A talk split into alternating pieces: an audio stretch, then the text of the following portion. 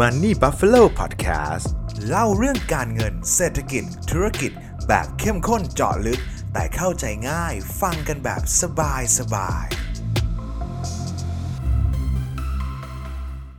ถ้าเกิดว่าเราพูดถึงเมืองแห่งการพนันถูกกฎหมายนะครับเราคงหนีไม่ได้เลยที่จะนึกถึงลาสเวกัสครับจากเมืองที่กันดานกระดานไปทะเลทรายกลายมาเป็นมหานครแห่งธุรกิจคาสิโนครับแล้วเขาสามารถเป็นมหานครแบบนี้ได้ยังไงบ้าง เขามีวิธีการจัดการควบคุมแบบไหน คลิปนี้ผมสรุปมาให้ฟังเรียบร้อยแล้วไปดูกันเลยครับ สำหรับใครที่ฟังในพอดแคสต์นะครับแล้วบางช่วงบางตอนเราอาจจะมีภาพหรือกราฟให้เห็นภาพชัดเจนมากยิ่งขึ้นนะครับ สามารถที่จะเข้าไปฟังใน YouTube เพิ่มเติมเพื่อความเข้าใจที่มากขึ้นได้เลยนะครับ สวัสดีครับ ผมมิวจากมันนี่บัฟฟาโลนะครับ ก่อนที่จะไปฟังเรื่องราวที่เป็นจุดกำเนิดของลาสเวกัสยังไงผมฝากกดไลค์กด subscribe กดกริ่งกริ๊งกริ๊งให้ในทุกช่องทางที่ทุกคนดูอยู่กันหน่อยนะครับ เดิมทีนะครับที่ตั้งของลาสเวกัสครับ เป็นจุดที่เราเรียกกันว่าทะเลทรายโมฮาวีนะครับ ซึ่งตรงนั้นนะครับค่อนข้างที่จะแห้งแล้งมากเลยนะครับ ซึ่งที่มาของลาสเวกัสนะครับย้อนกลับไปในปี 1821นะครับมีกลุ่มพ่อค้ากลุ่มหนึ่งครับเดินทางจากเม็กซิโกไปยังแคลิฟอร์เนียครับแล้วระหว่างทางนั้นนะครับเขาก็มีการแวะพักตั้งแคมป์กันครับ ซึ่งเขามีการตั้งแคมป์กันที่ทะเลทรายโมฮาวีเนี่ยแหละครับ และในตอนนั้นครับมีนักเดินทางสำรวจคนหนึ่งครับที่ชื่อว่าราฟาเอลริเวล่าครับเขาก็ได้เดินออกไปหาแหล่งน้ำนะครับ แล้วหลังจากนั้นเขาก็เจอกับโอเอซิสกลางทะเลทรายครับ ซึ่งก็จะมีเลียม กัลลาเกอร์โนล กัลลาเกอร์นะครับเล่นดนตรีอยู่แฮ่ไม่ใช่ฮะอันนั้นเป็น วง Oasis ครับแต่ว่านี่คือเจอ Oasis ที่เป็นแหล่งน้ำครับซึ่ง Oasis แห่งนี้ที่เขาค้นพบเนี่ยครับเลยทำให้กลายเป็นจุดแวะพักสำหรับการเดินทางในทะเลทรายโมฮาวีครับแล้วหลังจากนั้นก็มีการตั้งชื่อสถานที่นี้เป็นภาษาสเปนครับว่าลาสเวกัสในที่สุดครับ และพอมาในปี 1844 ครับ เป็นช่วงที่สหรัฐเนี่ยครับเขากำลังทำสงครามกับเม็กซิโกครับ ก็เลยมีการส่งทหารเข้ามาประจำการที่ลาสเวกัสครับ ยึดลาสเวกัสเป็นฐานทัพทางทหารนะครับ และหลังจากที่สงครามจบครับลาสเวกัสก็กลายเป็นดินแดนของอเมริกันครับ แล้วหลังจากนั้นก็มีคนชาวอเมริกันเข้ามาอยู่อาศัย สร้างเป็นหมู่บ้านในพื้นที่แห่งนี้ ยุคเริ่มต้นของลาสเวกัสส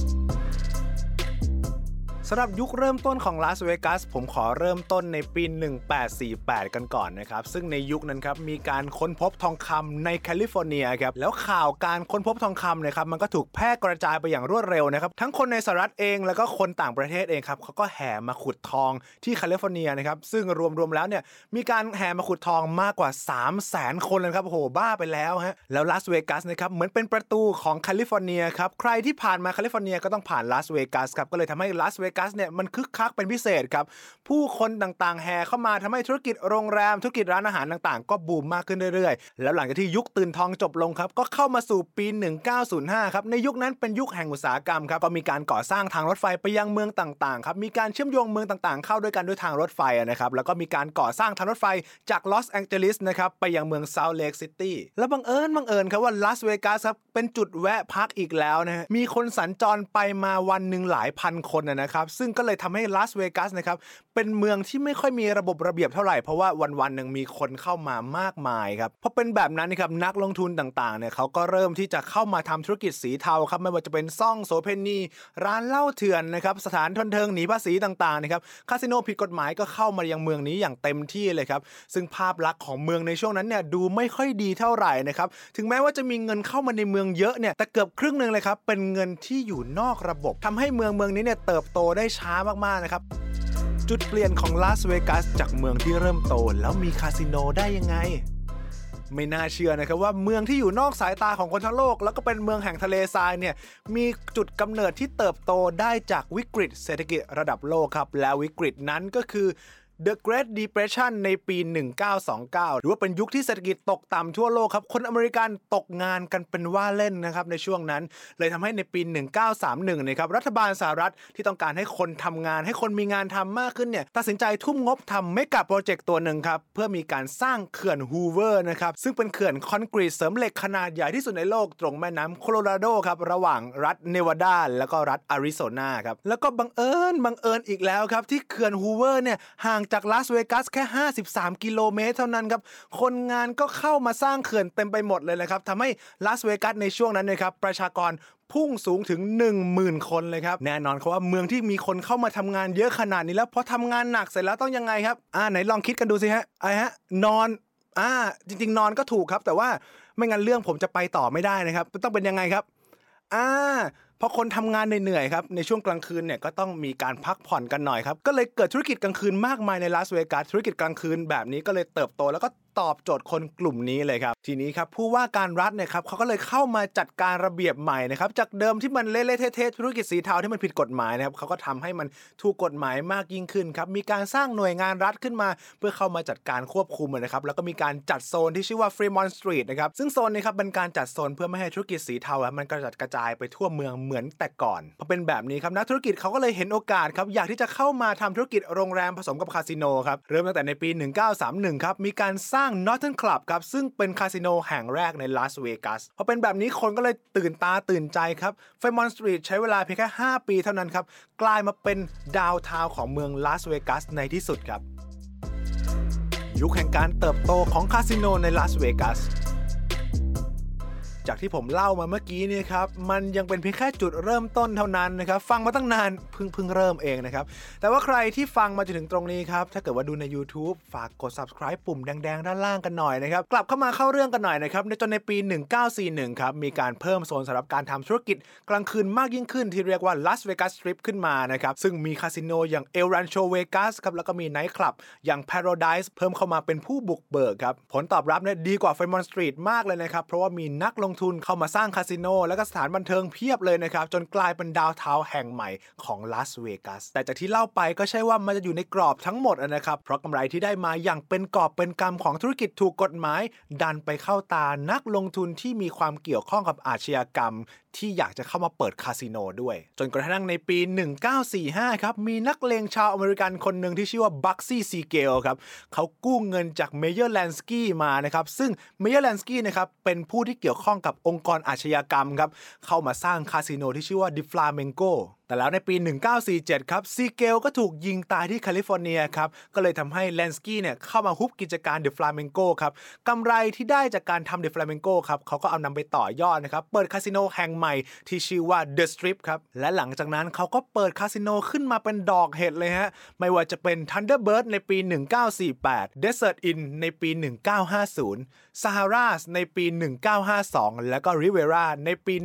1955 แต่ทั้งหมดนี้ที่แลนสกี้เปิดมาครับ เปิดเป็นคาสิโนถูกกฎหมายบังหน้า แล้วฉากหลังมีการโกงพนันแล้วก็ฟอกเงินเกิดขึ้น โดยองค์กรอาชญากรรมนะครับเป็นผู้ชักใหญ่ที่อยู่เบื้องหลัง เหตุการณ์แบบนี้แน่นอนทำให้ลาสเวกัสครับโอ้โหเรียกได้ว่าเสียเครดิตอย่างมากเลยนะครับเลยทำให้ต้องมีการจัดการขั้นเด็ดขาดมากยิ่งขึ้นลาสเวกัสเขาก็เลยมีการตั้งกรรมการตรวจสอบความโปร่งใสขึ้นมาที่มีชื่อว่า Nevada Gaming Commission หรือว่า NGC ขึ้นมาครับโดย NGC เนี่ยแหละครับจะเข้าไปตรวจสอบความทุจริตต่าง ๆ ในคาสิโนแต่ละแห่งนะฮะถ้าเกิดว่าพบเจอว่าที่ไหนมีทุจริตเนี่ยครับก็จะมีการ list เข้า Black Book ขึ้นมาครับถ้าเกิดว่าใครถูก list เข้าใน Black Book เนี่ยฮะจะไม่ให้มีการยุ่งเกี่ยวคาสิโนในลาสเวกัสเลยครับไม่ว่าจะเป็นทั้งในฐานะลูกค้านักลงทุนแล้วก็เจ้าของต่างๆ ไม่สามารถยุ่งเกี่ยวได้เลย และหลังจากนี้เป็นต้นไปครับ NGC จะเข้ามาตรวจสอบคุมเข้มอย่างจริงจังครับแล้วก็มีการออกใบอนุญาตในการทำธุรกิจคาสิโนในลาสเวกัสทั้งหมด ซึ่งการล้างบางของ NGC ในครั้งนี้นะครับผมมองว่ามันเหมือนเป็นการ